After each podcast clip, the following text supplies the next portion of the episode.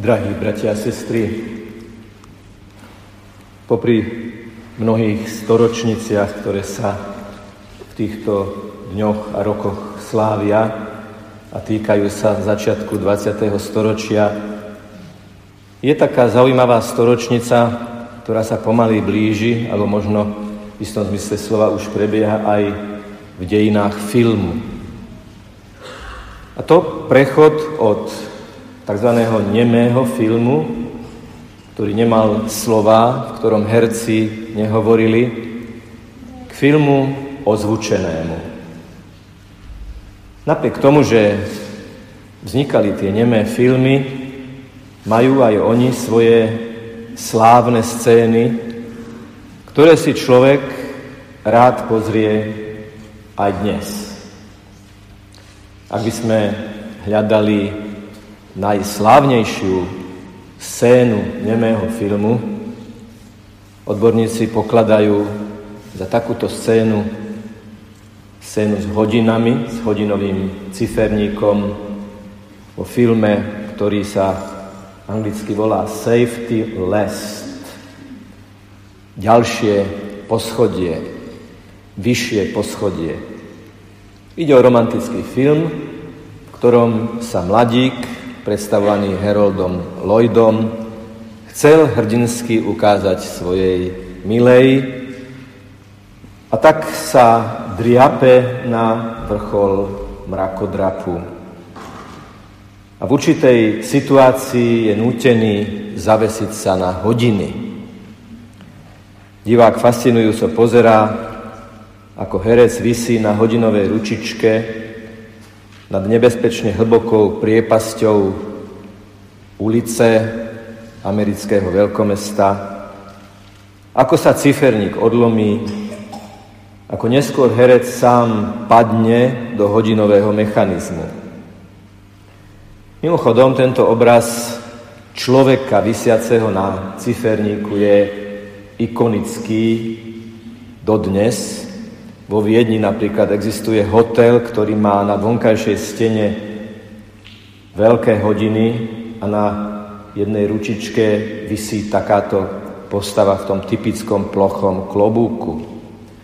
A videl som aj u nás predávať v hodinárstve takéto hodiny do izby alebo do kuchyne, kde človek vysí na pohybujúcej sa hodinovej ručičke. Možno je táto scéna slávna nielen svojou originalitou, napätím a dynamikou, ale možno v tejto scéne vnímame aj čosi hĺbšie. Možno niečo, čo si ani celkom neuvedomujeme. Ako je tá postava vydaná na pospas pohybu hodinového stroja. V jednej polohe, ako by ten človek chcel čas spomaliť inej polohe, keď ťahá tú ručičku dole, ako by chcel čas zrýchliť, v inej je tým časostrojom ten človek pohltený alebo dokonca akoby úplne zhltnutý. Už je to o nás a je to o nás v ktorejkoľvek dobe. Keď je nám dobre, najradšej by sme čas zastavili. Keď je nám horšie, chceli by sme, aby plynul rýchlejšie, niekoľkonásobne rýchlejšie. Lenže čas je neúprosný. Čas je neúprosný nielen v pravidelnosti hodinového tykotu, ale aj vo vedomí, že každá odžitá minúta nenávratne vyžiarila do dejín. To, čo sme povedali, to, čo sme urobili, to, čo sme vyhlásili, to, prečo sme sa rozhodli, je tam, je v dejinách. Každá odžitá minúta nás ale tiež približuje nevyhnutne, nezvratne a nemeniteľne k tej poslednej sekunde nášho posledného výdychu na tejto našej pozemskej ceste. Čas ani smrť nemožno podplatiť, a to ani v tej najskorumpovanejšej krajine. Tlak nespochybniteľnej, konečnej, stále sa blížiacej chvíle nášho posledného výdychu nás inšpiruje k zamysleniu.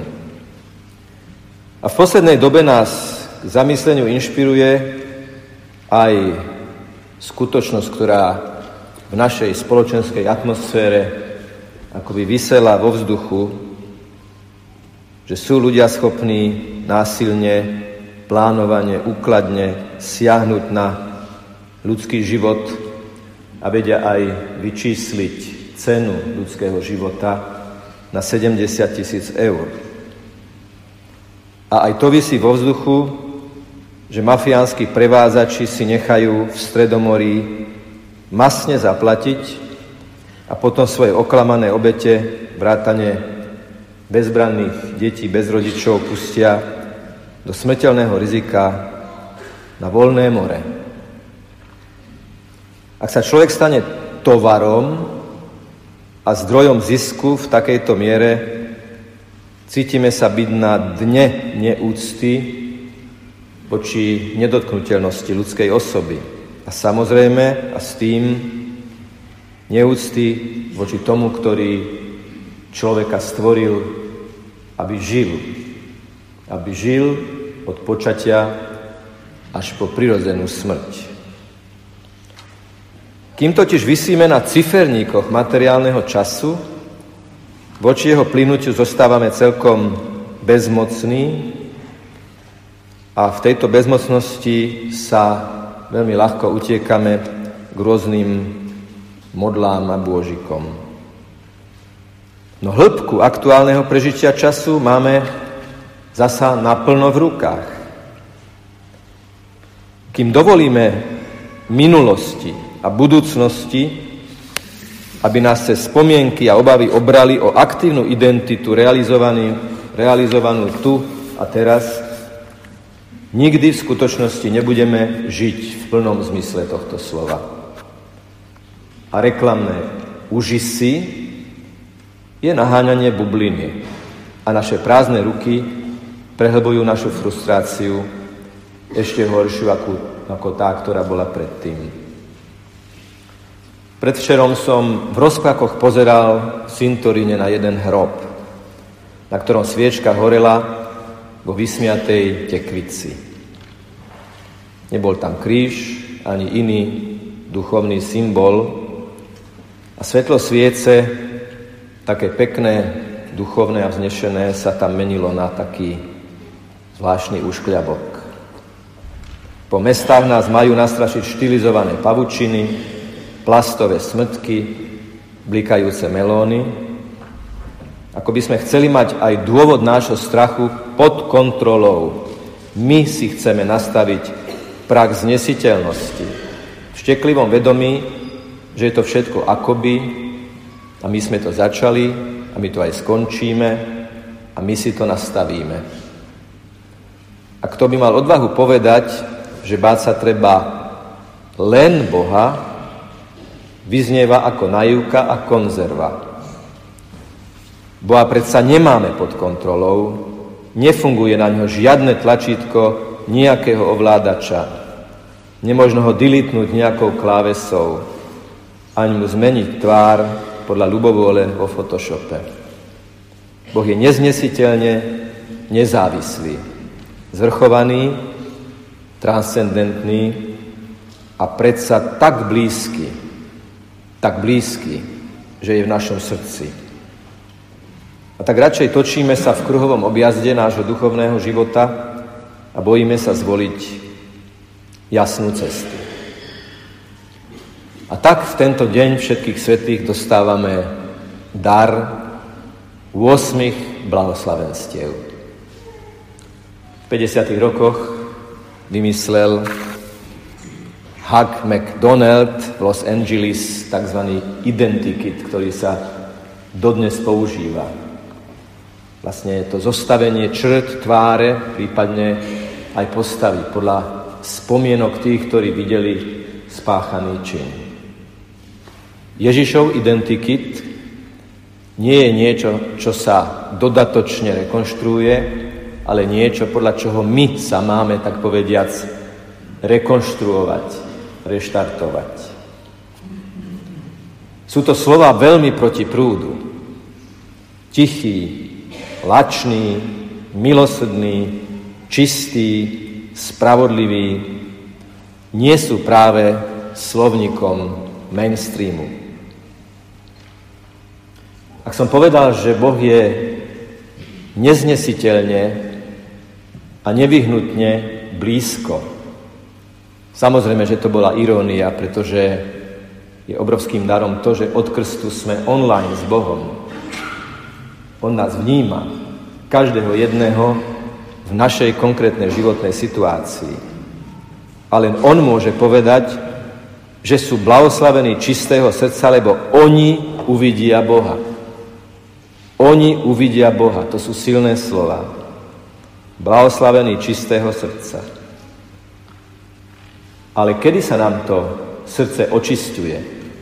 Kedy vnímame ako reštaurátor, čo tam zostať má a čo musí ísť preč? No to je vtedy, keď sme blahoslavení, tichí, budeme dedičmi zeme, dedičmi, lebo nám to dá Boh. Tichý v empatii, keď počúvame druhých ľudí. Tichý v modlitbe, keď neprehlušujeme Boží hlas, ale necháme ho v nás pôsobiť. Tichý, keď druhí ohovárajú a my sa nepridáme. Ale samozrejme, byť tichý, blahoslavený neznamená vždy mlčať, práve naopak. V tichu modlitby, v tichu empatie, v tichu mlčania pri hriešných slovách naberáme silu, inšpiráciu a svetlo preto, aby sme vedeli, kedy máme prehovoriť. Blahoslavený, lačný a smedný po spravodlivosti, lebo oni budú nasýtení. Tam nesmieme mlčať keď sa deje nespravodlivosť. Napríklad, keď v našej prítomnosti niekto klame o neprítomnej osobe a my vieme, že klame, tam treba prehovoriť, nie mlčať. Tam je to ticho hriešne. Nemáš pravdu, nehovoríš pravdu o tom druhom človeku. A to, že takéto sticha vychádzajúce komunikovanie pravdy je ťažké, to vyjadruje aj skutočnosť, že v tomto zozname blahoslavenstiev sa slovo spravodlivosť vyskytuje dvakrát a druhýkrát v tej náročnosti, že sú blahoslavení tí, ktorí sú pre spravodlivosť prenasledovaní, lebo ich je nebeské kráľovstvo.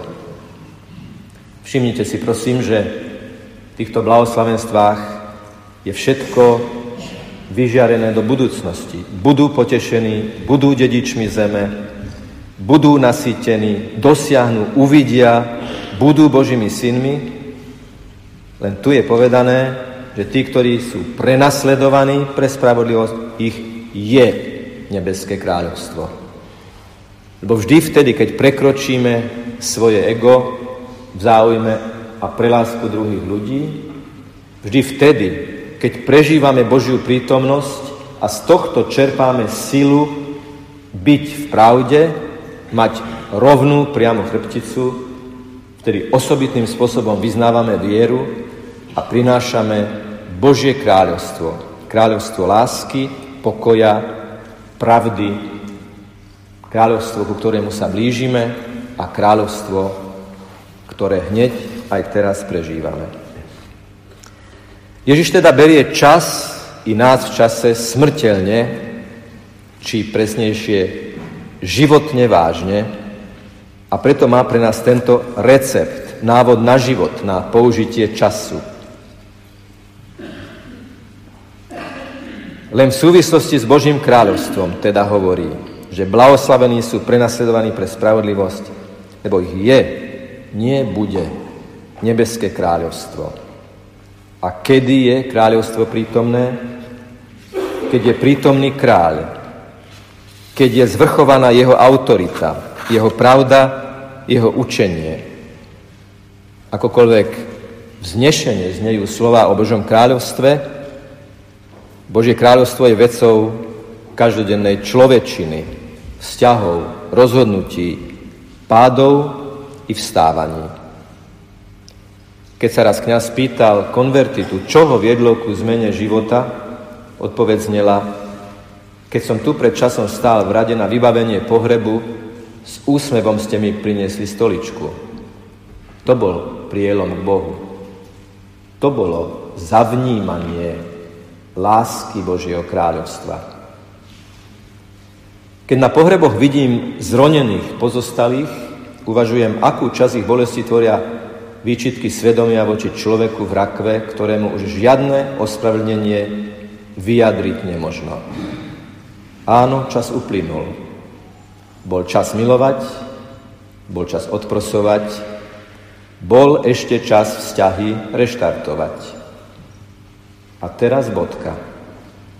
Je čas kajúceho mlčania a modlitieb, je čas hľadať uprostred zmetenosti aspoň jedno pevné svetlo ktoré nám dáva Ježiš a ktorým je Ježiš, ktorý hovorí blahoslavený milosrdný. Aká palčivá dokáže byť bolesť z nedopovedaných vied, aké bolestné je precitnúť do zmeškaných vzťahov. Aké mučivé je tužiť ešte raz pozrieť do živých očí, ktoré ale keď boli živé, sme ignorovali pohľadom na dotykovú obrazovku nášho smartfónu.